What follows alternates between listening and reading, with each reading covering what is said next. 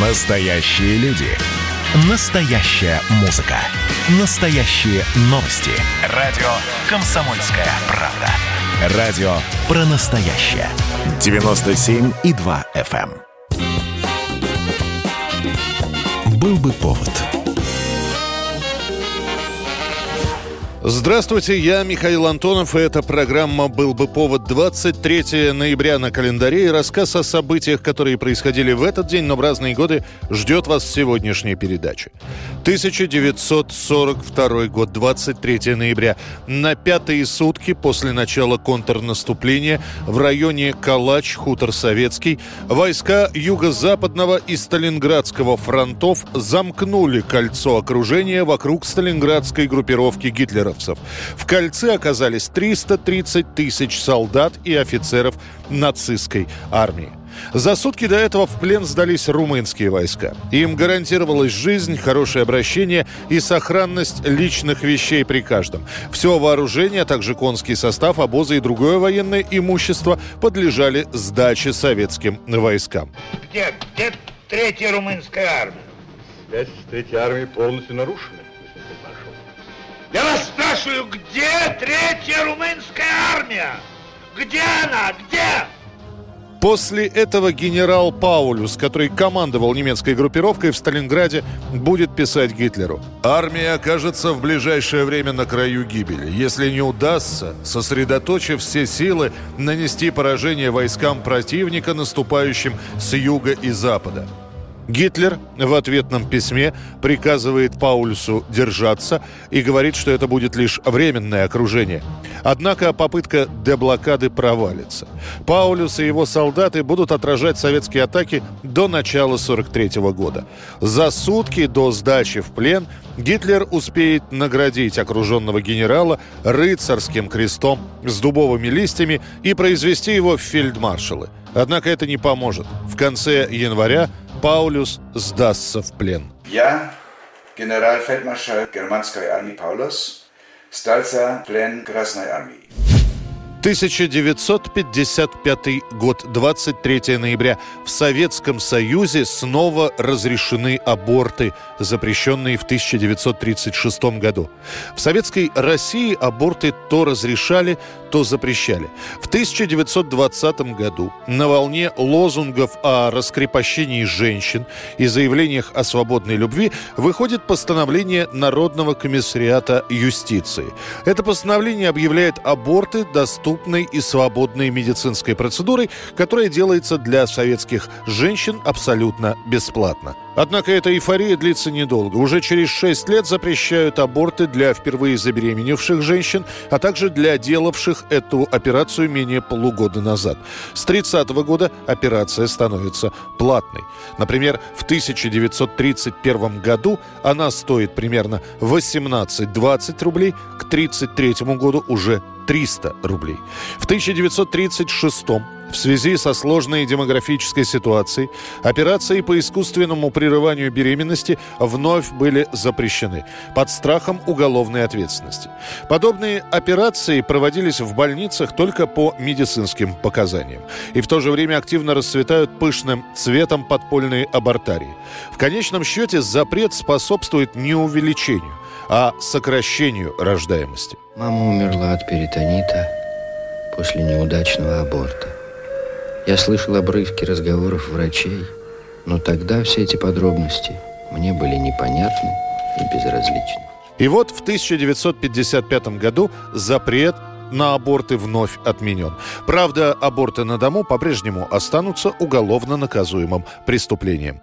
Опыт Советского Союза, создавшего самую эффективную систему здравоохранения, подтверждает слова Ленина, основателя коммунистической партии и советского государства.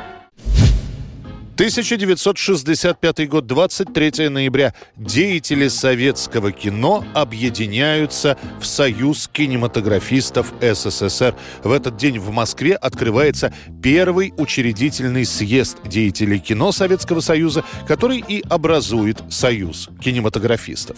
Пленум, посвященный проблемам актерского мастерства, собрал виднейших кинематографистов Москвы, Ленинграда, союзных республик.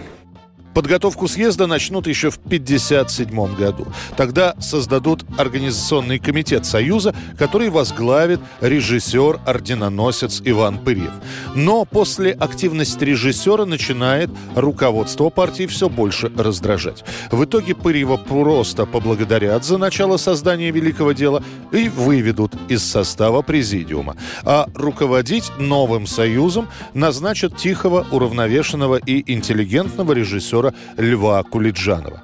Именно с этого момента советское кино становится более-менее урегулированным и разделенным. Командовать комиссией художественного кино назначен режиссер Сергей Герасимов. Комиссию документального кино возглавляет Роман Кармен. Руководство комиссии по международным связям возложено на режиссера Михаила Колотозова. Экспериментальную студию кино получает Григорий Чухрай. 1991 год, 23 ноября. С песней, написанной аж в 1966 на первом месте в американских хит-парадах, певец русско-еврейского происхождения Майкл Болтон – его дедушка Георгий Болотин в 12-летнем возрасте приехал в США. Это было во времена Первой мировой войны. И очень скоро фамилия Болотин трансформировалась в более короткую и привычную для американского слуха Болтон – Амплуа Майкла Болтона – это адаптация фанковых и блюзовых песен к роковому стандарту. Это, надо сказать, очень многим не нравится. Некоторые так и говорили, что Болтон только портит оригинальное исполнение. Однако в случае с песней «Когда мужчина любит женщину» выходит все наоборот. В оригинале эту композицию в середине 60-х исполнял Перси Слейдж.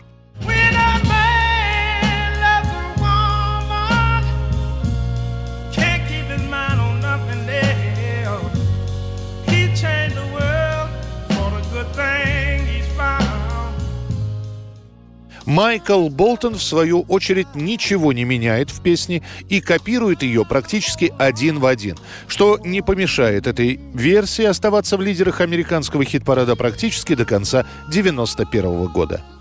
Это была программа «Был бы повод» и рассказ о событиях, которые происходили в этот день, 23 ноября, но в разные годы. Очередной выпуск завтра. В студии был Михаил Антонов. До встречи.